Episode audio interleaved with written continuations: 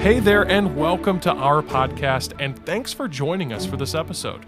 Now, before we begin, we want to remind you to please take a moment to subscribe on Apple Podcast, Spotify, or wherever you listen to podcasts. And if you enjoy this content, please don't hesitate to leave us a five star review and share this podcast with your friends. We'd like to extend an invitation to you and your family to join us for worship this week at our church.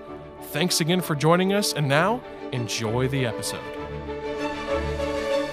And the piano keys are quiet. Uh, the Word of God is is um, we're going to dig into that, and you know the preaching time is worship time. It's all worship, and so um, if you're new to our service, and let me say this. Uh, if you are new, we are thankful that you're here. You could be a lot of other places. Uh, I pray uh, that you have felt welcome. I pray that you feel loved. And uh, most importantly, we want you to be able to leave here knowing that you heard the gospel clearly.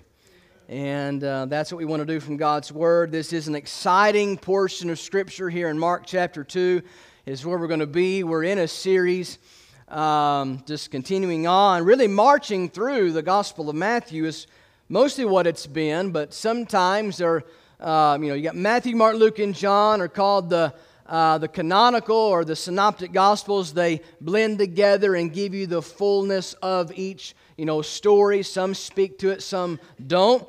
But uh, we're not going to be in Matthew today. I want to read from Mark's account. Is really, I guess, would be considered the longest part of this, this miracle. Matthew does mention it's just a little shorter. Uh, but, but, Mark gives a little more detail to this. So I want to read Mark chapter 2, and, um, and we'll pick up in verse 1, the very beginning part of the chapter, and read through verse 12. And uh, if you're familiar with the story about uh, there was a man who was essentially paralyzed from the waist down, and his friends carried him to Jesus. Beautiful story, a true account of history, and I want us to glean from it today. I believe everybody can glean from this message. Amen. There's not a message you can't glean from. And so I just encourage you don't really hear my voice. I want you to prepare your heart, humble yourself just to hear what God has to say from His Word. Okay? And so, uh, Mark chapter 2, verse 1 through verse 12. If you're there, say amen. Amen. amen. All right. God's Word says this. And again, he entered into Capernaum. Of course, that's Christ and his inner circle of men. It says, After some days, and it was noised um, that he was in the house. In other words, the news spread. He was back at this, this particular house. Some believe this was uh, the place that Jesus stayed a lot there in Capernaum. Um, and straightway many were gathered together, insomuch that there was no room to receive them. No, not so much as about the door, and he preached the word unto them. So you, you couldn't even get to the door. I mean, there was that many people had, had come to this house. Um, and they come to him bringing one sick of the palsy. Okay, so, so one that was could not walk, paralyzed, which was born of four. So he was had you know three other siblings says that when they could not come nigh unto him for the press, and we're not talking about you know some local news station here. Uh, we're talking about the, the, the, press of the people trying to get to him. So it's sort of the people trying to, to, to bump an elbow and trying to just hear the words of Christ. That, that was the atmosphere. And it says here they uncovered the roof. So when they couldn't get through the door, they uncovered the roof where he was. And when they had broken it up, uh, they let down the bed wherein the sick of the palsy lay. And when Jesus saw their faith, he said unto the sick of the palsy, Son, thy sins be forgiven thee. But there were certain of the scribes sitting there and reasoning in their hearts. Why does this man thus speak blasphemies? Who can forgive sins but God only?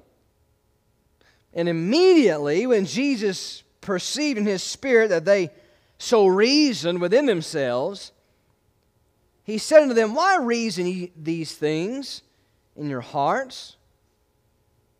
Whether is it easier to say to the sick of the palsy, thy sins be forgiven thee, or to say, Arise and take up thy bed and walk? But that ye may know that the Son of Man hath power on earth to forgive sins. Let's say that verse together, shall we? Ready to begin. But that ye may know that the Son of Man hath power on earth to forgive sins. He saith to the sick of the palsy, I say unto thee, Arise, take up thy bed, and go thy way into thine house. In our last verse, and immediately he arose, took up the bed, and went forth before them all, insomuch that they were all amazed and glorified God, saying, We never saw it on this fashion. In other words, We've never seen anything like this before. So let's pray.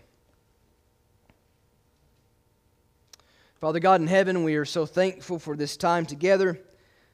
Father, I just want to be completely obedient to your spirit. So um, mute my tongue if I would say anything outside of your spirit's leadership. I only want to be obedient to you. I'm not, I'm not here to be a spectacle of myself. I'm not here to draw attention to myself. Father, my voice and me standing here today is to draw the attention to you. I want people to see you, believer or an unbeliever, all alike. I want them to see you. I want them to turn to you. I want them to run to you. So I want to be obedient. And pray, I, Father, I pray that we would not let any minor thing or any anything at all that would take away from the experience that we need today from the Spirit. The devil's going to, he's in attendance. He always works hard in worship services to distract. Our flesh, our to do list are always there. But God, I pray that your Spirit help us, Lord, to be dead to all of those things, but only alive and attentive to you. And I pray each one would respond to how you're leading them today. Father, hide me behind the cross. Help me to disappear and vanish from the stage, that they only hear your voice today. Thank you, Lord, for saving me 23 years ago. I pray all this in Christ's name. And all of God's people said, Amen. I want to speak to you a message entitled, it's really the title of a question Who has authority? to forgive sin. Or I would say specifically, forgive your sin. Um, and where we've come to an account of Scripture that Christ hits that head on. You're going to find that's the whole point of this miracle is to prove who has the authority to forgive sin. And not just to give the, the clarity of who has authority to forgive sin, but also who does not have the power to give forgiveness of sin. There's a lot of people today leaning in and trusting things, religion, organizations, pastors, priests, etc., that they have the power themselves to forgive sin. But the Word of God's going to tell us very quickly that the forgiveness of sin converges on one person, and his name is Jesus. And uh, I can only tell you here today that I have been forgiven of my unbelief and have been given new life and forgiveness and peace only because of the grace and mercy of Christ. And that and that alone. Um, have, you ever, have you ever watched a movie that was one of those movies that come to the end, but it was a cliffhanger? Don't you love those? Oh, you, say, you, you empathize. I, thank you. I appreciate that. It just hurts you at the end. What's the, what's the three words that hit the screen at the very end? You've been there. You felt my pain. To be continued. You wanted what? What's the end? What's going to happen? Uh, you know, this passage here is really a to be continued of the forgiveness of God. Uh, we last time that uh, I had the uh, opportunity and pleasure to preach, we understood that there was forgiveness given through a miracle of Christ. We're seeing this again, but Jesus is doing a little extra here by letting them know I just don't want you to think that, that I'm just a prophet giving forgiveness. I'm the Son of God who has authority to give forgiveness. And so that's the punchline of this today. And um, have you ever heard the saying, if there is a will, then there is a way. You heard that? Well, I'm, I'm very glad and happy and thrilled to be able to say that there is a will of God that none should perish, but that all come to repentance and faith. And so, because there is a, that will of God, God made a way. So, if there's a will, there's a way. So, we serve a God that had a will, and He carried it out in Christ, and He's willing to give you that forgiveness as well. So, there's a will, there's a way. And I'll tell you, Christ has made a way, but the unbeliever must surrender their will. And so the only way that I can tell you that I've been forgiven is because I, I, I came to the end of my pride, I surrendered my will, and cried out to Christ to receive Jesus, receive his forgiveness of my unbelief and sin. And can I tell you, God's faithful to that? He is. And so I just want to dive into this to answer this question who has authority to forgive our sin? So, quickly, I want us to see, first of all, we see that people heard where Jesus could be found. Aren't you thankful that you come to the knowledge of understanding that you knew where Jesus could be found? They said, and I love this, it said that there was a noise about the town there in Capernaum, and it says that, uh, they, that he was in the house. You know, so he was in a, a particular house there, and he could be found. And I just want to tell you today, Jesus is always in a place where he can be found. But I want to drive home the point are we as Christians living our life where Christ can be seen? You know, the truth is always where Jesus can be found. Just on the other side of a repentant heart, you're going to find Jesus giving you forgiveness. But Christ needs to be seen. And really, where's the first place, um, or I could say from whom, the world needs to see Jesus clearly from? you. Every believer, as you walk out into this world, this world needs to see Jesus from your life. As it's been said many times, you're the first Bible many people gets to read. You. How did all of this gathering of people end up at the house where Jesus was? Was it just some people saying, Lord, I just pray that you will make known by some other means that, that, hey, they'll just sort of figure it out on their own that Jesus is in this place and they can find him? No, there were some people telling other people, hey, Jesus is at the house. And I'll tell you this, they didn't do it so doom and gloom either. They weren't the kind of Christians that were bored with Christ. I think, Brother Eddie, that's an epidemic in our churches. There's boredom with God. There's boredom. And, and, and I, would, I would just say this, and, and oftentimes, why would you say there's boredom? Because sometimes it's seen from here. When it's time to worship, not everybody's worshiping. Why? Maybe because you're bored with God. When the preaching's happening, we're not there sitting listening, not because I'm a good preacher, just because I'm here just telling you what God has said. We should be excited about that, right? But some aren't too excited. They're distracted. Why? Maybe you're bored with God.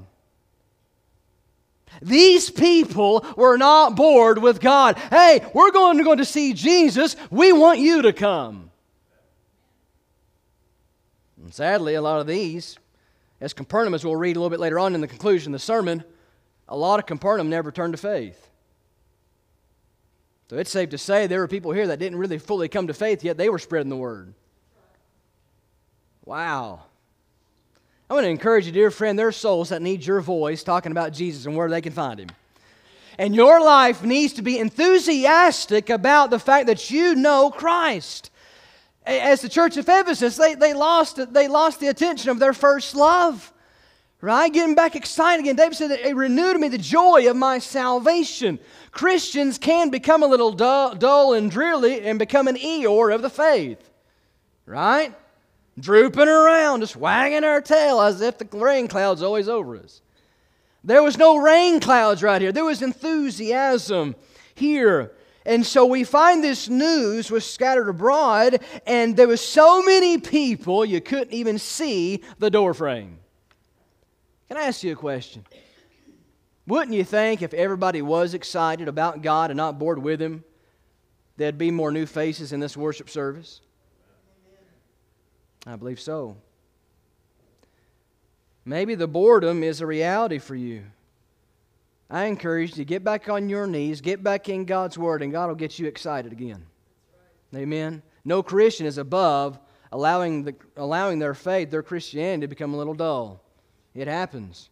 The, your flesh is, is a persuasive instrument. The devil, the demons that follow the, the Satan is a, a very instrumental. Hey, why don't you just, you know, uh, go do some other things? You can always worship later. The devil is good at persuasion. The demons are good at persuasion. But can I tell you something? Those excuses are not valid excuses at all. They will leave you barren in your life. And then, and then people come to me, Brother Josh, they'll come to a despairing moment in their life, and it's if, as if they have no faith. And I begin to wonder did, that, did this come because you began to get bored with God? You wouldn't walking with Him, you wouldn't praying. It's been a while since you've been to worship service. You're not living, living a life of sacrifice. Folks, the things that I don't do, it's probably because I have no interest and I'm bored with it. That's usually the case. Can I encourage you, dear Christian, if you've become a little bored, hit your knee and say, God, excite me again. This world needs excited believers. We have a reason to be. It's not a dead Savior we worship. He's alive and He's willing to save all who will come to Him, repentance and faith, receiving Him by faith into their heart. You know, you're going to find because there was excitement about where Jesus was. That, that was the segue of this paralytic man being carried by his friends. They heard about Christ, and the, and the message was a message of enthusiasm. So, secondly, you're going to find all this was coming about. And the secondly, we see Jesus was the answer um, to his, these friends and this paralytic man. He's always, he's always the answer. And you'll find here in our text where it says they, they were pressing. They, they were pressing to come to Christ, and uh, simply they were pressing uh, so they could hear what he had to say. Has, has there ever been someone, maybe a, a speaker, maybe they were a, uh, um, an elite speaker on a certain topic, or maybe it was a convention or whatever, and they were just, you know, the top of, of the class of speaking toward that, or whatever it may be. Uh, maybe you went to some of those events, and you want to be where you can hear, where that person of authority and influence, you want to hear clearly what they have to say because you've come there knowing I need what they have to say. These people were coming, whether very vainly or whatever, they were coming because they wanted to hear what Jesus had to say. The words of Jesus meant something, at least to some effect. Now, I'll tell you this these people carrying this man who was a paralytic, they knew they needed the words and the touch of Jesus. That's why they came. That's why they came. So when people begin to think and begin to see you wander from following Jesus, being faithful to Jesus, they begin to think maybe you're not so confident in the touch of Jesus on your life anymore. Maybe you're just not so confident in the benefits of worship anymore. The world needs to see that you believe the touch of Jesus is the most important thing to you. The words of Jesus are the most important thing to your life. We should never be bored with Christ. These friends not only wanted to be where Jesus was themselves. This, this, this, when I read this, it brings me to more fervor to reach out. These friends not only themselves wanted to hear Jesus, but they wanted their dear friend to hear Jesus. How many of y'all have dear friends? Can I get you to raise your hand? Okay, I'll get you with this. How many of you got family? Same group of hands. I didn't get any more. I don't know. I thought that would have got everybody that time. Do they not, do you believe they need to hear Christ? Do you believe they need to be touched by Christ? Then help get them to where they can hear Christ. First of all, you go to them. You've got the message, tell them. Invite them to come to worship where they can hear. We don't bite. Amen. Uh, we're, we're here to, to tell you about the love of Jesus, that He can change your life, right? Go from heaven, go from hell to heaven, to have new life and peace between them and God. They took, notice the measures. Uh, folks, I'm telling you, these friends have not been at church and heard all the preaching many of you have for years.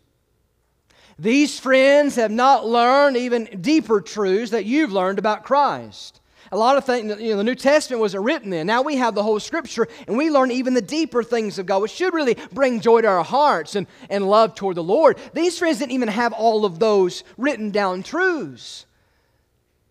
But notice the measures they took to get one person to Christ. Notice it says they, they, they couldn't come to the door. Look at verse 4 and when they could not come nigh unto him for the press, they uncovered. Notice this. They uncovered the roof where he was, and when they had broken it up, they laid down the, the bed wherein the sick of the palsy lay.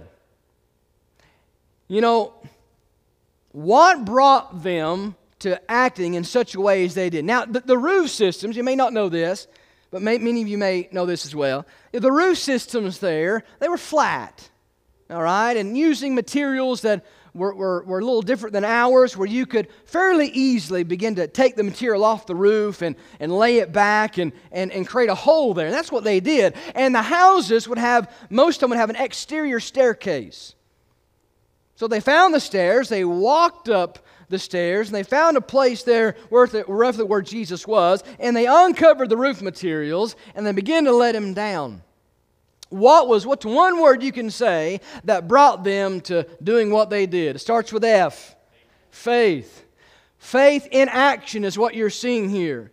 So, dear friends, if you say, I've got faith that Jesus can save souls, I got faith that God can use me to share the gospel, I got faith that God can use even what little I have for the big impacts of this world, and you're doing nothing and going nowhere, dear friends, your faith are words. That's not a real faith. Can I tell you something about these folks? Their faith was alive. And they, you know what they, you know what they said? Or what they didn't say? They went to these extreme measures. Extreme measures. You know what they were simply believing in their heart? No is not an option. No is not an option. They didn't have, they didn't have this philosophy, well, maybe next time we can get him there. Better luck next time. We'll, we'll get him to Christ. No, it wasn't a, they didn't believe there could be a next time. Jesus is here now. We know He's here. He is the Savior. He is the Christ. We're getting Him no matter what is in our way. We're going to Him. Can you imagine what Russell County would look like if every Christian operated like that? I don't care what the cost. If I've got to remove my schedule, if I've got to have less money in the bank, I'm going to Jesus and I'm taking people with me. That's, that's the attitude they had. They didn't have the book of Colossians that said Jesus is the one who completes us, but they believed it. You have a Jesus shaped hole in your soul, and He's the only one who can fill it. They believed that. They believed that only God had power to forgive sin and give peace with God. They understood that the only way their friend can come to Jesus, listen, the only way they knew their friend could come to Jesus was in the condition that he was in. Let that sink in for a second. What are you getting at, Brother Josh? I've heard so many people tell Brother Josh, I'll clean my life up and then I'll come. Let me make some changes and start looking a little more spiritual and then I'll come to Christ. Can I tell you something? You can't come to Christ any other way than the way you are. And the gospel has opened that kind of door. If Jesus had only done part of the work for your salvation, then we may be having a different message today. But Jesus says, it's finished.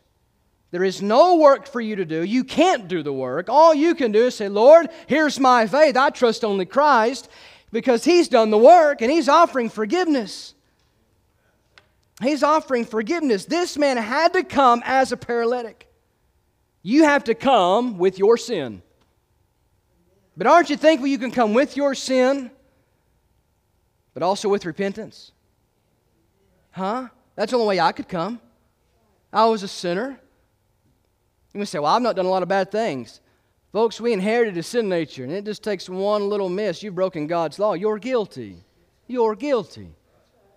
But I'm thankful God doesn't give us the bad news without the good news. The good news wouldn't be so good if we didn't have the bad. He said, Hey, you're, you're, you're, you're dead in your sins, your trespasses. We're going to dive into that tonight. I encourage you to come back tonight in the book of Ephesians. But they understood the only way this man's getting there, we gotta, we gotta bring him to Jesus the way he is. And I'm so thankful. I don't care if you've got drugs in your life, you've got pornography in your life. I don't care if you've lied and cheated or stole or whatever, dear friend. Jesus, come as you are and repent and believe. That's the message. That's the message. It's not because we're a bunch of just perfect people in here. No, we're broken people being put together by Christ. That's the kind of people we are. So, dear friend, there's a loving Savior. You know why? You know why the, that's why the Bible says that love covers a multitude of sin. The love of Jesus. And, dear friend, can I tell you something? That's why there must be a sacrifice between you and God. And you know what? Over 2,000 years ago, there was a sacrifice between you and God if you'd receive Him. When you trust Jesus, God doesn't just look at you anymore, He looks at you through Jesus and declares you forgiven and forever forgiven of unbelief. Thirdly, I want you to see that Jesus rewarded their faith. Aren't you thankful Jesus never ignores the faith of an individual, even if it's small? Jesus said, even the, the faith the size of the grain of a mustard seed, right? Jesus saw their faith. You could say at one point these people were probably pagan people. I don't know what all their history was, but they came and he saw their faith. It was, if you notice here, as they uncovered the roof and they let him down, it says uh, in verse 5 and when Jesus saw their faith, he said, so we see that what, what, what uh, prefaced the, the word, what Jesus getting ready to say, was faith from those individuals. It's impossible to please God without faith. Complete 100% faith in the person of Jesus, trusting, depending on Him as Savior. So when He saw their faith, He knows the kind of faith you have and where you've placed it. When He saw their faith in Him, this is what He said Son, don't you love that? Son.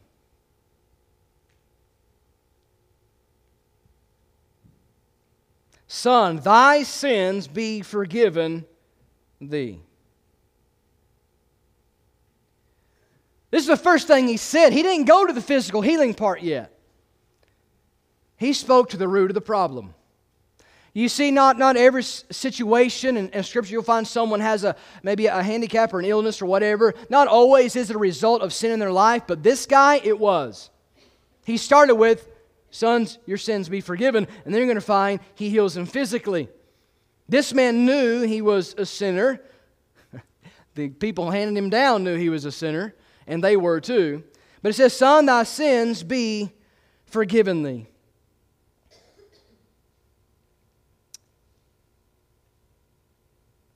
I, I begin to think about this man's life after. I haven't got to the part where he says you're healed physically. But I, I, I have to imagine that after this, I would say even just this moment, for even, say the physical healing never happened and he remained a paralytic, I would say he would go the rest of his life thanking God for his condition. This coming about in his life was no doubt God's way of saying, Come to me. It's amazing sometimes we'll blame God for this happened to me and that happened to me as if, you know, God has no clue and, you know, it just sort of passes under the radar on God. God allows many things to happen, come into our lives that may be unpleasant and don't feel good. It may change your life and what that looks like. Can I tell you something? Everything that God permits and allows is an instrument to bring you to Him. Why do you say that? Because my God is able to take anything and everything in this world that happens and work it out for good. And the greatest good that can ever happen to you is you come to Christ. It's the goodness of God who leadeth you to repentance. And so, this paralytic part, stemming from the sin in his life, what may seem like a curse, and it was, but dear friend, it was a blessing. Because think about this. He may have never have come to Christ if he still had his legs. Everybody's heart's at a different phase of hardness, is it not? As you get older and older, your heart, the more you push Christ away, the harder it gets. We may see this in a fleshly sense that I can't believe God allowed this, but in a spiritual sense, thank God He did because here He is at the foot of Christ, being called a son. I would rather be called a son and not have my legs than have my legs and end up in hell. That I mean that. Because this life is a temporary thing. But eternal life is what kind of life? Again, I give you easy questions, church. It's eternal life. And here, if I don't have my legs here, I'll have them there. So you need Jesus here. Uh, you know, Psalm, the psalmist said, Psalm 119 in verse 71 It is good for me that I have been afflicted, that I might learn thy statutes. When's some of the moments that you've been closest to the Lord? That's when life wasn't so easy. Why? because we, be, we become forgetful, and sometimes we get bored with God. Being so silly thinking that we can go on enjoying life without the Lord. God is our joy. He is our life. He is our peace. He is our sustainer and our provider. He, is all those things. But can I tell you something? You forget that sometimes. Maybe you forget it a lot of times. I don't know. But I know I have forgotten it before. But, dear friends, we need the hand of God working in our life, whatever needs to bring us closer back to Him. Can I tell you something? Why, why this is so big, He says, Son, thy sins be forgiven thee. Um, here's an illustration, a story that I came across. Says, Someone asked an elderly Christian lady, Does the devil ever trouble you about your past sins? She answered, Yes. When the inquirer asked what she did then, she replied, Oh, I just, I just tell him to go east. Well, she was asked, Well, what do you do when he comes back? He said, I just tell him to go west. And when he comes back from west, what do you do then? She said, I just keep him going from east to west. Psalm 103 12, as far as the east is from the west, so far hath he removed our transgressions from us. I thought that was a great story. That's why this is so big. There's not an iniquity or a sin that God doesn't take care of when you trust him. He makes you new, completely new. You say, well, do you mess up after you're saved? Yeah, you're looking at one that messes up and doesn't have it all together. But First John tells us that my Savior is also an advocate. And he says, hey, dear child, just like I had to ask that mom and dad forgiveness growing up, he's my father. So I'm told to come to him in prayer and say, Lord, Father, forgive me. I've disobeyed you. You know what God does? He's faithful and just to forgive you.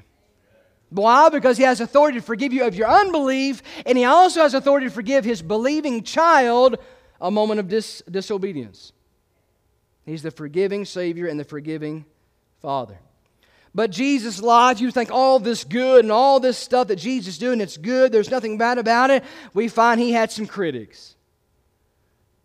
And you look here, it says that when he said, not even the, the healing part, the, but the, the spiritual healing, says there was scribes uh, coming. This was the religious elites of the day. They came and they were sitting there. So you can imagine. You can imagine them doing this. And they got there early, by the way.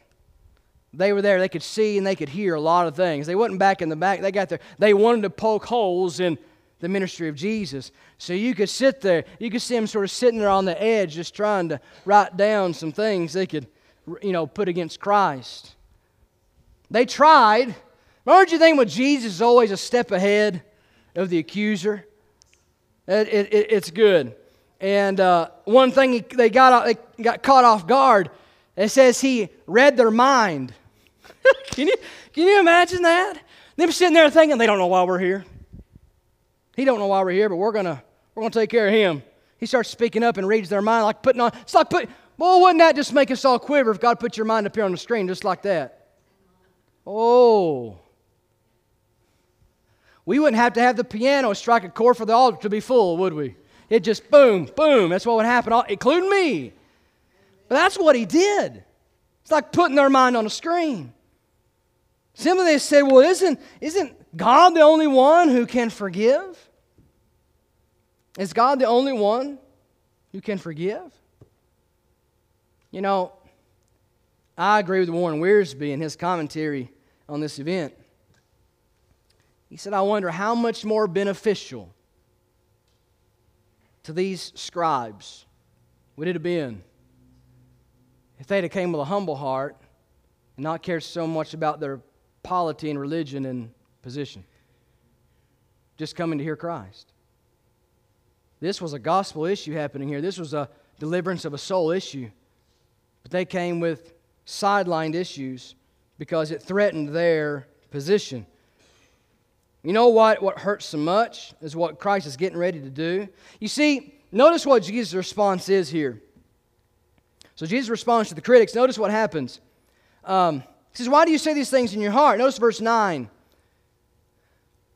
Whether is it easier to say to the sick of the palsy, Thy sins be forgiven thee, or to say, Arise and take up thy bed and walk? In verse 10, here is the reason why I'm doing both. So that you may know, every one of you know, that I have the authority to forgive this man's sin. Because what did he had claimed all up till now? I'm the Son of God. I'm the Father of one. He's to, he proclaims that. But they, they, they weren't concerned. I'd encourage you all the most benefit you're going to get from Christ is not focusing on the little things, but focusing on the gospel and Christ. But you're going to find what happens. See, here's what there are many people that could say, "Hey, your son, your sins be forgiven thee," but well, who would really know? Right? I mean, I could say, "Hey, Michael, your sins be forgiven you," but how would you know? But if, but if Christ did a miracle backing up what he said, then that told everybody he is who he said he was. And guess what happened? He did the miracle after he forgave his sins. And that told the scribes and the, and the religious elite there, uh, they said, Hey, I'm God. You're not. He also said these guys that have really took advantage of you with, with religion, etc., they can't forgive your sin, but I can. Oh, they didn't like that. That was a threat to the money they made and their position and all that. And so we find that Jesus says, you know, these scribes can't forgive you, your pastor can't forgive you, religion, the Sanhedrin, they can't forgive you, but I am God and I can, and I'm willing. That's why he did both things. He said, I forgive you. And then notice this wonderful thing here. He says, Dear son, notice what he says I say unto thee, Arise, take up thy bed, and go thy way into thy house. I love what Warren Wiersbe said about forgiveness. He said, Forgiveness is the greatest miracle that Jesus ever performs. It meets the greatest need, it costs the greatest price, and it brings the greatest blessing and the most lasting results. Amen and amen to that. Couldn't have said it any better myself. But can I point something out to you, dear church? Jesus always looks within. He put these scribes, struck fear in them. He said, Here's your mind. Why are you thinking that? Can I tell you something? Jesus still knows the mind of every one of you today. He still knows the heart of every one of you today. He knows where, if you've placed your faith in Christ or if you have not and it continues to say to come. He knows the truth about you may fool the pastor some of the time, you may fool God's people most of the time, but you won't fool God, you tell me, any of the time. Any of the time. These men were caught in their own trap and condemned by their own thoughts. Dear friend, don't think a facade of religion is going to be welcomed into heaven. Your sin's deeper than a facade. So therefore, your, your, your receiving of Christ must be deeper than a facade. It's got to get to the heart. It's got, he's got to be received.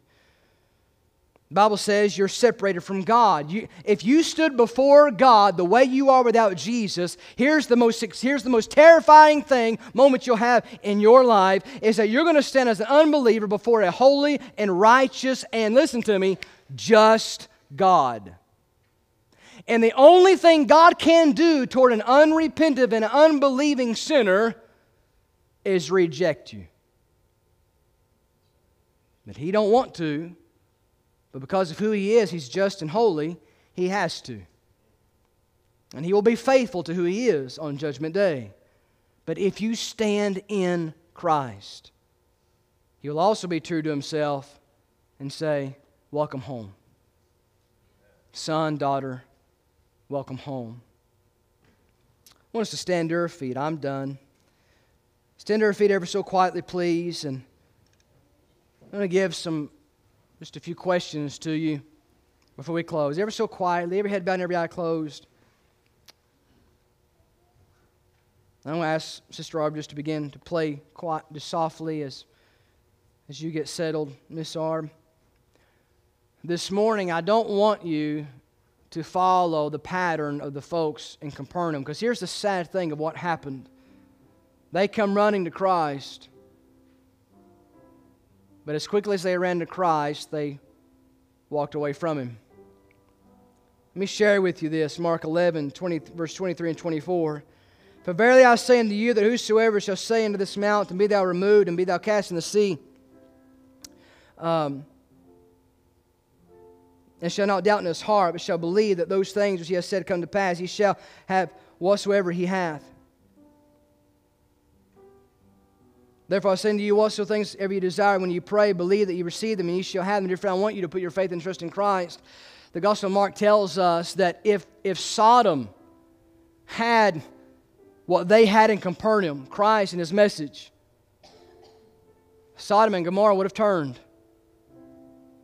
He said, It's going to be harder for those in Capernaum on Judgment Day than those in Sodom and Gomorrah. Can I tell you something? Don't follow the, the pattern of Capernaum. Don't turn Christ away. Dear Christian, are you excited or are you bored with Christ? Do you find yourself clinging to Christ, running to Christ? Do you find yourself in His Word? Do you find yourself worshiping? Do you find yourself giving a sacrifice to the Lord? If you find none of those things in your life, you're bored with Jesus. Are you telling others where they can find Christ? Are you bringing others to Christ? Are you more of a critic of little things or serving Christ for the main things? Will you leave here today, unbeliever, denying the truth that Jesus died and rose again and will give you forgiveness today. He'll give you new life from the point that you are right now. Each one of you need to turn to Christ as He's leading you. Father, we thank you, Lord, for our time together. So thankful for your word. And I just pray, Lord, help us to humble our hearts and come to you and that our lives